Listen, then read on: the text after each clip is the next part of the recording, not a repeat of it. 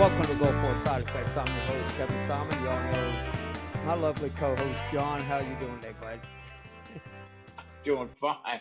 Thanks. And everybody, if you don't know who this young gentleman is, I say he's young because he is younger than us. This is Sean Lowry.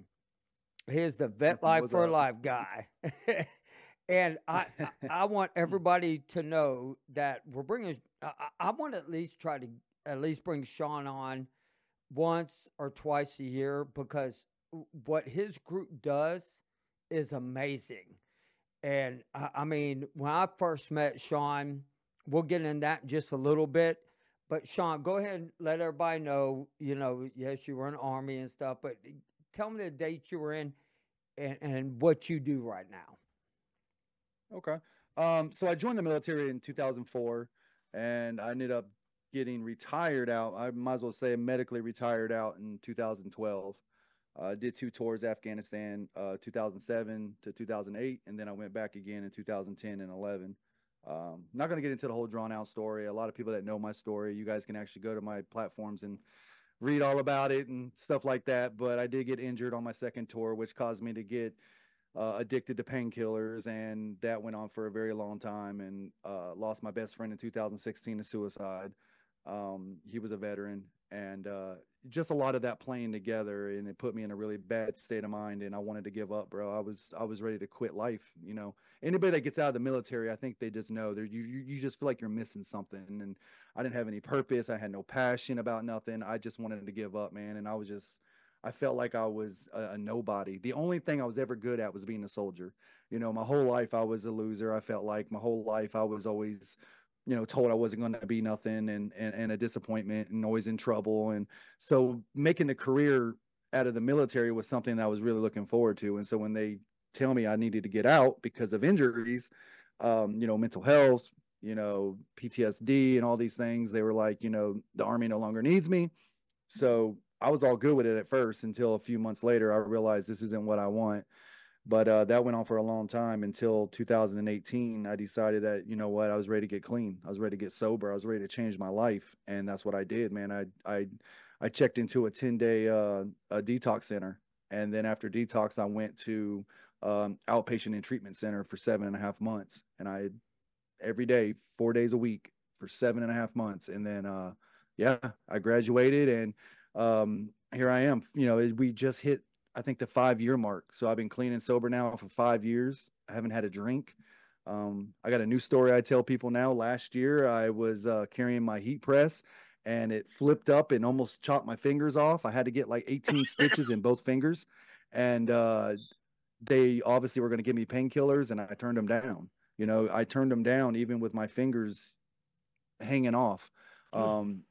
The point, wow. The point I bring that up is when it comes to addiction and anything in life, if you want change, you got to be the change. You got to be willing to do what it takes to be better. And I knew that I can't take painkillers. I just can't do it. Even though I'm in recovery for 5 years, it's just something that I can't do, because I can always backslide or whatever. So the point is, I knew that I couldn't take them, so I turned them down, and I took that Ranger candy, man, that ibuprofen, and I ran with it. Good for you, and congratulations. I know that's no small feat. You know, that takes a lot of intestinal fortitude to stay the track and know what you got to do, because doing the right thing ain't always so easy.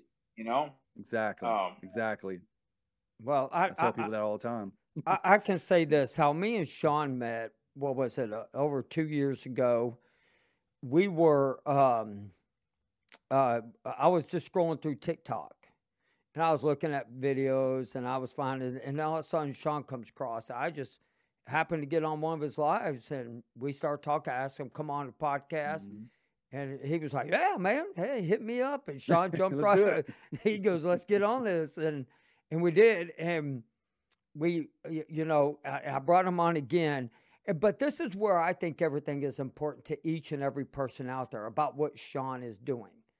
It's about 22 a day. Statistically, I just heard this morning, this past year, it went up to 23, and they just dropped it back down to 22. And I'm like, well, you know, that's all BS anyways, right? Yeah, I agree. I totally agree. I mean, you know, it's BS. It's nowhere near 22 or 23. We actually know it's probably, if we had to guess, it'd probably be more like 50 or 60 veterans a day. You know, that's just the truth of the matter. I mean, I could break down statistics for you, but I'm not going to go into that deep of it. But just think about how many veterans out here suffer and how many veterans take their life every day. And just think about how many veterans that are not even enrolled in the VA, bro. How many veterans do we have out here that's not enrolled in the VA that are taking their life every day, and that they don't count those veterans? They don't count them, and then they don't count drug. They don't count drug overdoses. They don't count alcohol overdoses. They don't count, you know, homeless veterans that end up taking their lives. There's so many statistics that they don't count, and so we know well. I mean, dude, I wouldn't even be surprised if it was close to 100. There's so many veterans that are suffering every day, but I look at the 22 as I call it an average. So we'll say an average of 22 veterans take their life every day to suicide. But when I talk about it, I don't even say 22 like that. I say 22 plus. So anytime I talk about it, I say, hey, we are losing over 22 plus veterans. And what that means is over 22 a day. Still shining that big 22, right? Because that's just, and to me, it's just the number that we can all recognize. It's just a way to raise awareness, 22 a day. But I think it's important to know. And even the VA, like you talking about statistics, I saw not too long ago, the VA actually recognized that there was 22, 23, like you said, it went up 23 a day, according to the VA, which for years they've been saying it was only 18 and 20 a day. Right. So the fact that the VA is now saying 23, it shows that at least I think they're getting on the train. Enough of us are in their ear, letting them know, hey, there's a problem, and it's more than what you're saying. And so, Sean, let's first talk about your book, the first book that you wrote. I want you to tell me a little bit about it, and there's a reason why I'm bringing up this book, everybody. Talk a little bit about it, and then I want to tell everybody a little story about this book, okay? So the best way I could describe it, man, is that, you know, for many years, even I would say back to 2017 or so, especially 2016, that's when my battle buddy took his life, and that's when I started seeing on Facebook. That's when I first saw on Facebook 22 a day, 2016. And it had the big Christmas lights going around, the green light, hang up a green light for veterans. And I didn't, you know, and that's when I started doing research and started realizing it. So, you know, talking about veterans, talking about this epidemic, talking about it, raising awareness, you know, that's all fine and dandy. But in my mind, I'm thinking we need to find a solution. We need a solution. I mean, we can continue to talk about this, but what's going to change if we don't actually do something? So, one of the biggest things that a lot of people used to ask me is like, how'd you get clean, or how'd you get, you know, to this level, or how'd you, you know, break this chain that you were tied down and you became better? And somebody that suffers with PTSD and anxiety and addiction and all these things, how are you doing this? And I was like, you know, what's the best way to explain it than write a self-guide book, a self-help book that basically explains how to upgrade your mindset? So in my mind, I was thinking, you know, all of us veterans, we all have a veteran mindset, but I wanted to teach you how to upgrade that mindset to a 2.0 mindset, because I truly believe that everything in our life really does revolve around our mindset, the way we think, the way we perceive stuff. It's all up here. You know, if you have a bad day and you constantly think about that bad day, it's going to continue to be a bad day. You can have a shitty day, but think good stuff and think that it's going to be better and have more of a positive outlook, and your life is going to change. The day is going to change. So with that said, I decided to write this book that's more, like I said, a self-help book. And it's just based on your mindset, you know, 5 ways how to upgrade your mindset. And I took everything that I learned in my life, all my experiences, everything that I've been through, the knowledge that I've learned, research, just everything. And I put it all into a book without telling a story, just made it more of for you guys to recognize what I've been going through without saying I'm going through it. This is more like, this is something that we suffer with. This is how you can get out of this situation. If you want to be better, you know, it starts with mindset, right? Then it starts with acceptance, then focus, then self-worth, and then recovery. So each chapter breaks down on how to upgrade your mindset from that chapter And then I even went beyond that. I even, towards the end of the book, I give everybody affirmations, because I truly believe, you know, the power of self-love, the power of belief, the power of looking at yourself in the mirror every day saying, you know what, I'm worth it. And so I put that in there, all these affirmations. And then even at the very end, I put like 30, almost 60 questions, 60. Yeah. Questions at the end of the book, there's questions, and it's just, and I even put them in there. You can't really see it, but I put them in there because I wanted us to be able to hold ourselves accountable. Right. So we can read a book all day long, but if there's no work to it, if there's nothing to go back and hold yourself accountable, then what's the point? And so I don't know, man, I've never written a book before.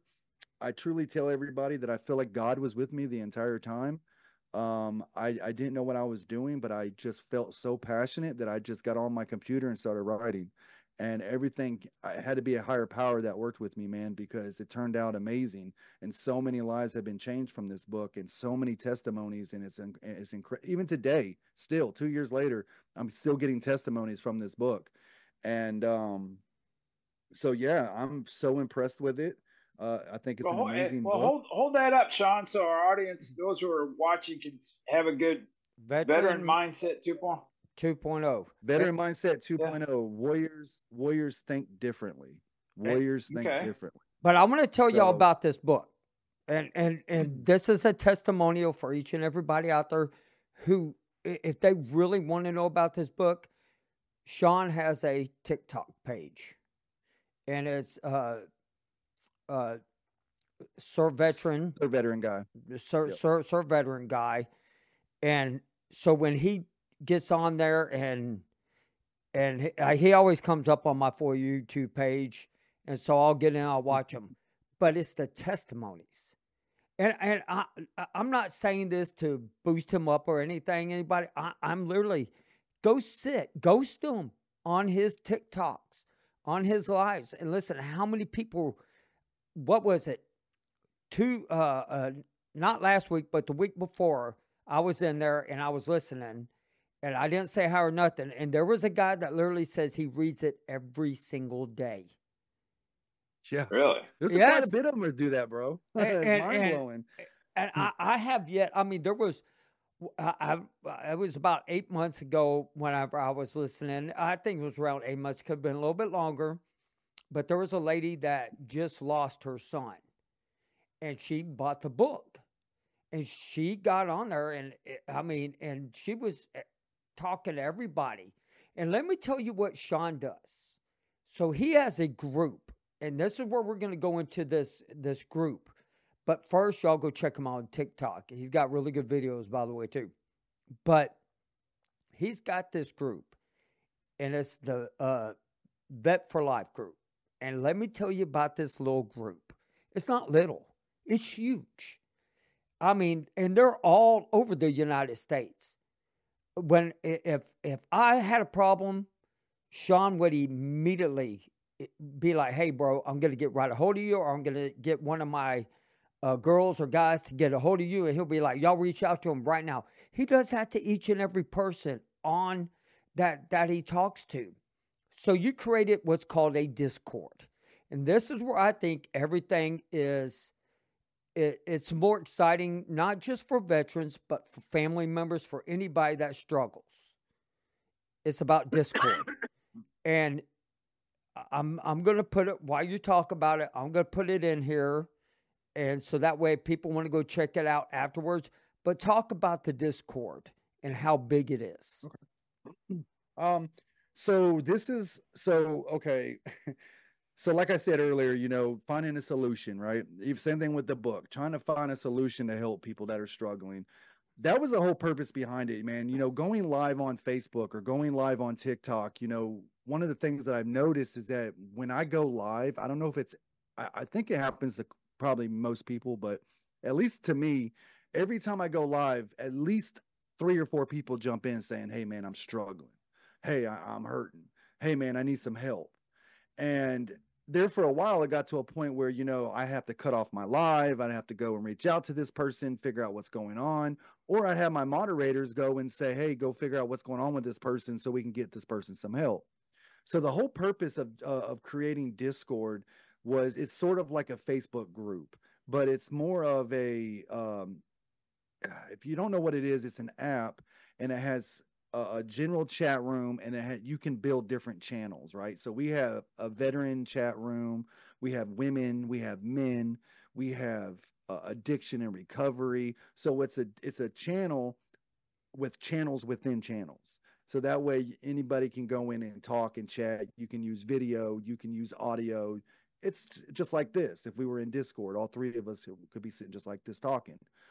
And so the whole point was I wanted to create this Discord channel so that way veterans and like-minded people could come together and really do something good in the community. Like, I wanted to show people, listen, this isn't just about being on social media and talking. Like, I really want to create a place where people can get help. You know, I'm not a therapist. I'm not a licensed doctor. I'm not any of that. I would call myself a mindset coach, but I'm not any of those other things. And we have people that are also coaches, but we also have people that just have passion, that just been through struggle, and they just want to help people. And so that's what we did, man. So kind of together, ties together, you know, my Vet Life for Life board, our nonprofit. We're an actual real nonprofit, and we have a board and we have a committee. We have all of these people that work for us and help us and push our mission. But it's the same way with Discord. We use it as our chat room, so people could go and get the help they need. We use it for, so even like here, we would put this as a resource. Hey, if you need some help, or if you want to jump on a podcast and you want to talk to a veteran, if you want whatever, we could put it on a resource. So if you ever heard the veterans talk and you're like, hey, I wish there was a place I could go and get, you know, find resources. Well, if you come to our Discord, you'll go to our resource chat room and you'll see we have 50 plus resources. You could get a service dog. You can get financial aid. You can get, you know, one-on-one talking. You can, it's whatever, housing, whatever, VA. Like, we have all these connections with VSOs and different people. So the purpose is to find a safe place for veterans, find a safe place for people that are struggling to feel like, hey, you know what? Even though I'm out of the military now and I don't have this brotherhood and this sisterhood no more, well, it's still here, and it's here in the veteran community. So you could come to our Discord and you can find that brother and sisterhood again. Is it perfect? Well, absolutely not. But well, I think it's a place to go. Being mindful, because there's a young veteran here recently who got out, and his mother reached out to me. I know this young fellow is having some, and I explained to his mom, here's what I think. I hadn't even talked to the young soldier yet. I reached out to him. But I didn't get a response back.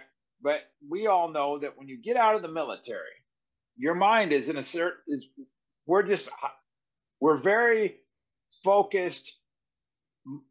We have a definite mindset, and everything is very laid out in our lives.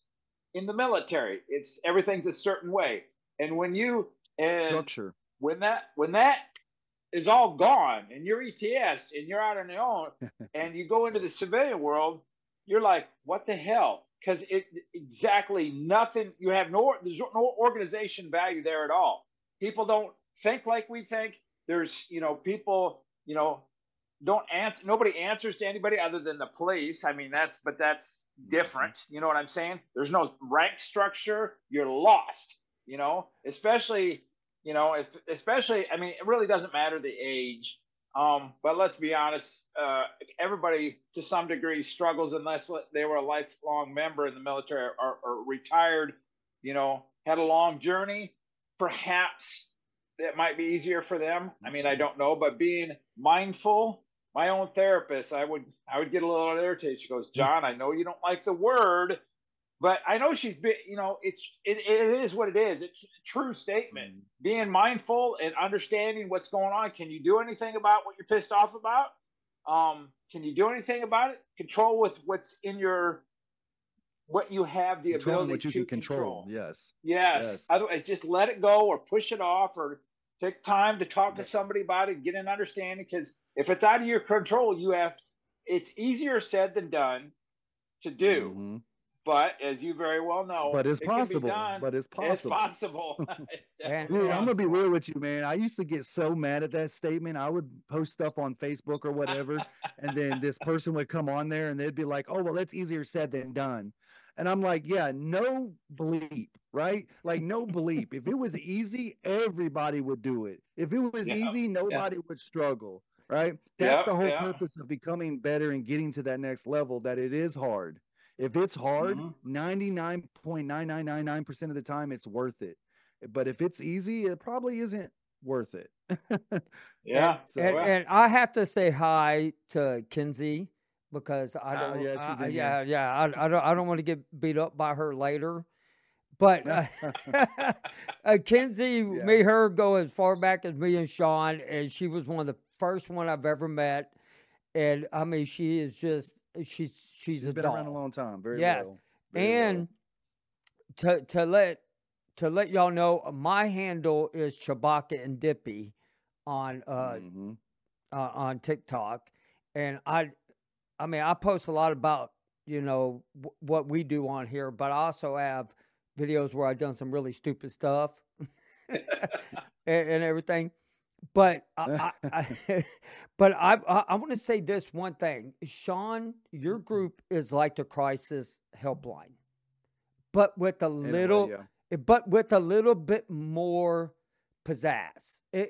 If I could say that, I mean, I'm not taking back from crisis helpline. They helped me about 6 months ago. Mm-hmm. Sean, I didn't know if you knew this, but I was contemplating suicide when the VA messed up my medicine. And you're probably going, why the heck didn't you tell me? But hey, I'm telling you now, 6 months later. But the crisis helpline really did help me out. That's a short-term fix. Yep. Your group is a long-term fix. Long time, exactly. It is. You're there. You're always going to be there. You can go to the crisis center, talk to them. They talk you off that ledge, but then you could join our group and you could be here for years. Right. We got you. Right. And that's how I look at y'all is the vet life for family. My buddy in there just said also, he said, one of the best things he said, if he's still in there, he said, we're a family. Yeah. And that's really what it boils down to, man, is that we're all brothers, we're all sisters, and we're family. And do we fight? Of course. Is there drama? Of course. I mean, there's going to be things that happen with all of us. It is what it is. Nothing's perfect. I mean, dude, I've been right where you were, not so much wanting to take my life, but I've wanted to walk away. I wanted to quit. I wanted to say enough is enough, because at some point you just get to a level where, you just start feeling like people are just so non-appreciative and so ungrateful. And it does get hard in personal development. It gets hard dealing with people.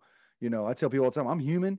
I have emotions. I have these things too. And I think I was talking to a friend the other day and she even told me, she's like, I think a lot of people sometimes get caught up in the social media aspect that don't know you personally and feel like, since you're such a leader, that almost a lot of people feel like you come off like you're perfect. Now, you understand what I'm saying when she says that, like I'm perfect. Like I got my shit together so much that I'm not struggling and I got everything. I got the answer to everything. And it's just not true. I'm a fucking mess. There's things that I struggle with all the time. Right. But I'm there's a thing called ready to move forward. We understand that we all have our issues, and there's a modesty, I can't come up with the word I want to look that you'll talk about. You're genuine about what it is you're talking about because you understand it. And like you said, Sean, we don't know it all by any stretch of the imagination. We're just passionate about what we do know about. Yes. And this is what I did, and it got all foobarred. And so then I had to change direction or talk to somebody. Kevin and I have talked on occasion, like we're pissed off and, kind of try and help calm one another down. You got to call that one person or, if you have a family member or a fellow veteran, whoever, you got it because you have to talk. If you ball it up, all it does is get worse. Man. And it does get worse, even in anything, relationships, marriages, all of that. Like, you got to talk. There's got to be a communication somewhere, because if not, it's just going to continue to boil up and boil up, boil up, boil up. And I don't know. I'm the kind of person where I cannot keep things in for so long because it drives me crazy. Like I will continue to get mad and angry or something if I don't release, if I don't at least talk about it or say something to somebody about it. So I do have a few people that I can vent to. And that's one thing I'll say, if you're listening to this, find someone to vent to. And that's a good place. Like again, with the Discord, you know, go into the Discord and just vent, you know, just talk about your day. Talk about the shit you're going through. Talk about your struggles. Like, I promise you, somebody in there is going to be like, dude, I know I'm going through that same thing. Or like I always say, you know, sometimes you just, somebody just wants to be heard. You know, 99% of the time, if somebody's in a struggle and in a crisis, it ain't about what we say to people. It's about just being there, listening to somebody. Listening. You know, absolutely. Yeah. Just listening. You know what I mean? And so I've learned that. And I think that a lot of people think, well, I don't know what to say. I don't know the right thing to say. It's not always about saying the right thing. It's about just being there, listening and hearing what that person's got to say and letting them talk. So that's my 2 cents on that. Well, to me, the other exciting part is the nonprofit side and what you do outside of social media. Social media is just, to me, for you, it's a small part. And so I want to get into this last event that you did, and let's talk a little bit about, well, let's talk a lot about it, because I think it's important for people to know the great aspect of everything you have done and you're still doing. Right. So Vet Life for Life is actually now a nonprofit. We've been a nonprofit now for 3 years. Again, when we first started, it was just a Facebook group. We just started a group. I just started it. Same way with the Discord. I just wanted a place where people could go and vent and talk and just meet and vent and just have a place for us veterans to go. And so after a while, after meeting a lot of great people and trial and error and trying different things, we just decided to go ahead and launch it as a nonprofit. And then now, you know, 3 years later, we got a board. We have our committee team. We have everybody in place.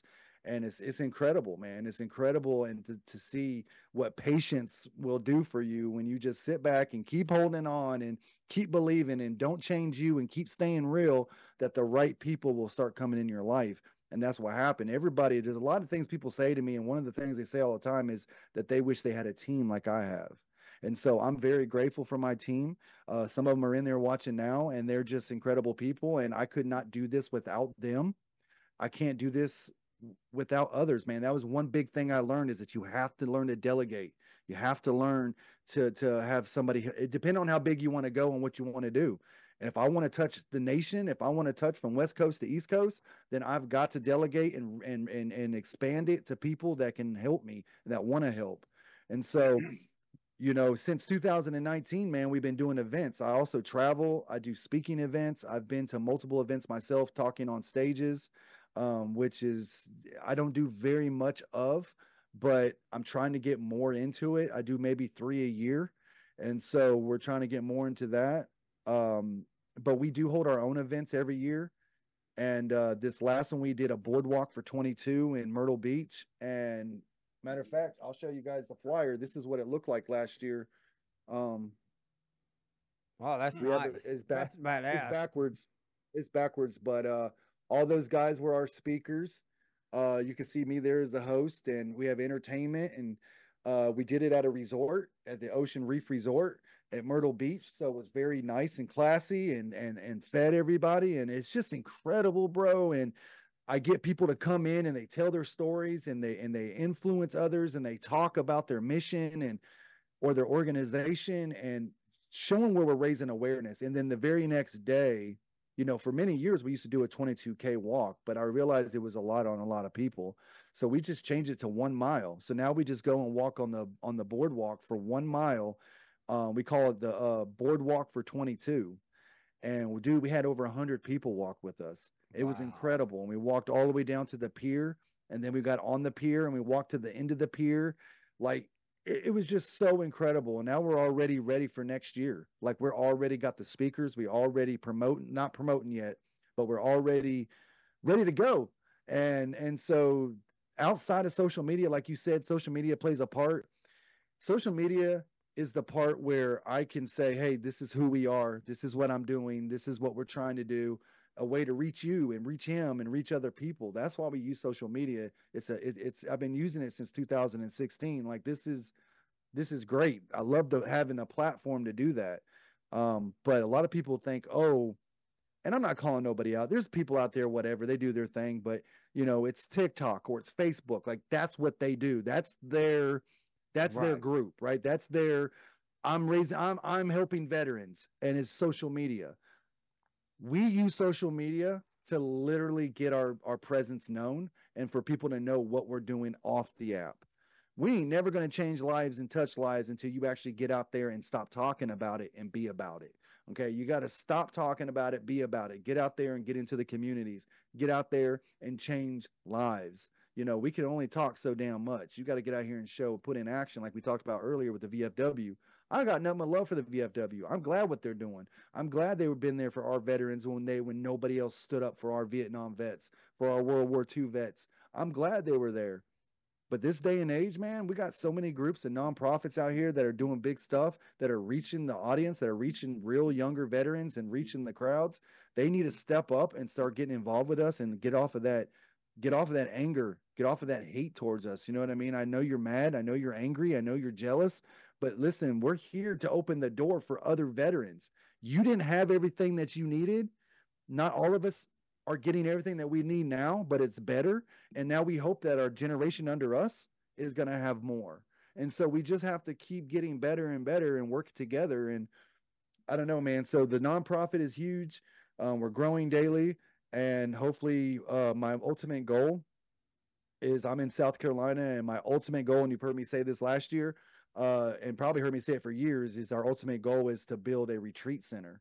So I want to build a retreat center here in South Carolina for veterans that suffer with anything, addiction, with PTSD, anxiety, depression. It doesn't matter. Just, I want to build a retreat, a place where people can go and just get their head right. Go and take 2 weeks off and just relax and get some good coaching and good camaraderie and get some equine therapy and get, you know, just have that brotherhood again. I want to build it sort of like a military structure with like barracks and have a chow hall and kind of have that old feel when we were out in the military days, but without all the craziness. But I don't know. I got a lot of plans, a lot of goals, a lot of ambition, and it's just going to take time to get there. But you'll get there. Well, nothing happens overnight, brother. Nothing happens overnight. It doesn't. And I've realized that, and I've learned that, and I've been patient. That's why I said patient like 3 times, because that's the key, man. Being patient and just waiting for the right people to get into your life. Me and you, Kevin, went through something not too long ago. You know, we got our hopes up, ready to go. I know, man. Sick to my stomach. It could have been the key to what we were waiting on, and you know, but that kind of stuff happens all the time to me. Yeah, and I just have to remember that, you know, the right people will be in the right place at the right time, and just continue to do what we're doing, staying real, and friends like you guys that bring me on and let me share my mission. That's how we do it. And somebody's going to see this and they're going to say, man, who knows? Maybe they want to donate. Maybe they want to, you know, donate some land or donate some money to us or whatever, so we can get this thing built. So, and so what is the name of your nonprofit? It's Vet Life for Life. Okay. I want you to repeat it. We are working on a DBA. I do have a lot of passion. Yes, I do feel like I want to get another, like Vet Life for Life is our organization, but I am working on a DBA. It's something that really hits where people know what we're doing. Something like Veterans with Passion, you know, just something that really booms.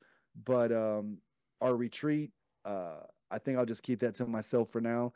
I don't want to push the name out there because it's pretty sick. No, and true. Like for me, I would like to have about 100 acres to where, yes, and build where people get out of the military. When they're getting out, they're struggling.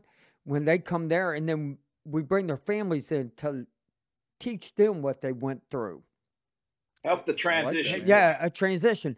But you know, and I don't know, but my, you know, right now my focus is on veterans, especially Desert Storm. And you're doing a great job, man. I mean, both of you guys are. You guys are doing a great job, man. You've been around for so long. And you know the one thing that I want to give you credit for, Kevin, is your consistency, bro. I wish I had that consistency with my podcast. It was doing really good. I knew I could take it to the next level. My problem is, bro, that I have so much going on that I hate the nitty bitty stuff. I hate the editing. I hate the production part of it. I don't like the production part of a podcast. And I know a friend of mine reached out to me and she's like, connected me with somebody that can do all the production part. I'm like, if I could just get on the mic and talk and I'm done, like I'm good. But see, I still have to do all that production part, you know, and I don't like all the editing. I don't like all that stuff to drop the podcast and post the podcast. I don't know, dude. I'm lazy when it comes to all that stuff. and that's why I have a producer, and he's really good, and he can hear me say all this, so I have to be really nice to him. You remember doing it by yourself, though. Oh yeah, I mean, I'm telling you, yeah. It kills the mood. It kills the mood, right? It does. It just. But here's the one thing about it though, is my thrive that keeps me going is Desert Storm vets. It really is, because I still get emails at least weekly that, you know, I have one from France and they're talking to me about it. You know, I get them from, you know, I hear from people from British and all that. And I don't want the Desert Storm vets to feel alone, because this is their platform. Like Desert Storm is the forgotten vet. Sorry to cut you off. No, it is. That's a fair statement. And it's not that we're forgotten that we were in the military and or anything, but what's forgotten is what happened to us over there. All the chemicals, the sarin gas, we were left out. Well, it was like a 1-hour war. All right. Like, it just, I mean, and I always tell people, they just kicked ass, bro. Like, y'all went over there, they handled business. I mean, it was coordinated. Dad, bro. Yeah, it was. I was living in Germany. I was in Germany at the time. We were in Nuremberg, and my dad was active duty military, and I lived in Germany. And it was like, what, 91, I think? 90 or 91, some shit like 90, that. 91. Yeah. I think I was like, was it in? Damn, Sean, now you're making us really feel old. Man, I know it's like 90. I was like 11, bro. Yeah. And I remember my dad getting ready to go, and he had already been in since, I don't know, he'd been in for a while, but he was ready to go. And I remember he was on orders, and I remember him getting all this stuff together, ready to go to Desert Storm. They even put bars on our windows. It was crazy, I guess, because we were in foreign lands. They put bars on your windows? They put bars on our apartment windows at the time during the war. Really? And it was wild, man. You know, we had the whole German community outside of us, but we had like the fence that blocked us out from the German community. And I remember Dad going somewhere. I guess he was going to get ready to leave, and then he comes back like 2 days later, pissed off, throwing his shit down, just mad as hell, saying the effing war is over. They've already, you know. I will say this. I will never forget though how many people wrote us during that war. I mean, about your age. Bro, we wrote letters to y'all. That's right. Say that. We were in classrooms, and we would draw American flags and choppers and Sean. I probably wrote back to you, man. Maybe, but we used to write to you guys. Yes, all the classrooms. And that's the one thing that even me and John have been talking about. This is I'm still trying to get a hold of somebody to come on to talk to me about, you know, them writing the letters. But I remember everybody, like our elementary schools where I live, I got letters after letters, care packages after care packages. And to me, I mean, that's the stuff that I was like, man, this is so cool. But shit, I wrote a lot of letters back. and I mean, that's cool, man. I'm glad you took the time to do that. You know, that was nice. Oh, man. It wasn't a choice. It wasn't. No. You're ordered right about. Ordered. I mean, we took some time to write some letters back, but Sean, you mentioned your dad come back all pissed off. So I was in Karlsruhe. So you were in Nuremberg. I was in Karlsruhe, and we went, and I was telling my wife, I said, my biggest scare, bar none, was chemicals. And here we are, you know, it's like, it's, you know, we talk about our war, but the Afghan and the Iraqi, you guys, it's just a younger generation. And I'm hoping, I really do hope that the younger folks, you know, hear you, and because we all can talk about all the shit that we've gone through. Just because one war veteran went through this, we're no different than what happened over there. And I don't care how many tours somebody had. We had somebody on, didn't we, Kevin? It's been quite some time ago, and I made mention of something, and she goes, this gal says, well, we don't, I forget what the terminology she was, but basically we don't compare one's fear or one's anxiety level compared to another's. You don't compare them just because it's different. It's all the same. It just comes from different places. Bro. No, that's right. Huh? I mean, when you think about it, Vietnam, I mean, listen, we all know when you look back at World War II, I mean, that was a mother effer war, bro. That was straight just chaos. And then you got, you know, the only ones that know about Vietnam are the ones through movies. You know, we obviously know it was a hell of a war, but war is hell, bro. War is war. Yeah. Desert Storm was hell. Afghanistan was hell. Iraq is hell. We just got more modern, better equipment. I mean, we lost all of our veterans from Iraq. From the beginning, my boy in here went to Iraq and very early. Will tell you, you know, they had no upper armor vehicles. They didn't have the type of security that we have now in 2007 and 2008. You know, so a roadside bomb would take you out a lot faster than they did it now, dude. I was route clearance. We got hit every day. I got hit by 2 IEDs, bro, and guess what? Nothing happened. I mean, you know, messed up my vehicle, but you know what I'm saying? They were able to build bigger and badder machinery. and I'll go a little bit further than that. I really do. After I watched the Pacific, and then I watched Band of Brothers. So glad I didn't go to Army or the Marines. I'm telling y'all, this sissy would have ran the other way. I'm just telling y'all. You would have ran. Nah, you wouldn't. But when I watch that, I understand why they are known as the greatest generation. I mean, hell, they didn't get to come home, go back, go home, go back. Shit, island jumping. It was like, and then the Vietnam guys, what they went through. They'd go in and they would serve, what, 3 years, 4 years, or some shit like that? Like, it was their tour. Yes. I mean, I think towards the end, they were starting to, like, I think they were rotating out, but at the beginning, especially World War II, bro, they were going, and if it was a 4-year war, they were there for 4 years. Right. Like, you weren't coming home on what was it, R&R. Right. And the Vietnam was like, I mean, they could be there a year, 2 years, up to 3 years. I learned that. Which we were doing that in Afghanistan, because what they would do is, when we started, and I bet you even Iraq was the same, you know, they'd give us a 12-month order. And then what they would like, well, most of the time those units would get stuck at 15 months. So it went from 12 to 15 months. And then they say, oh, volunteer extension. So then they would have people volunteer to stay even longer. So we had people in our unit that was staying for 2 years straight. And then they come home, and then we did deploy again for another year. Yeah. Our ship got volunteered. Deployed 9 times, bro. So I'm kind of curious, Sean, because I've never asked this question. It's the curiosity question about when you went to, Afghanistan or Iraq. Yeah.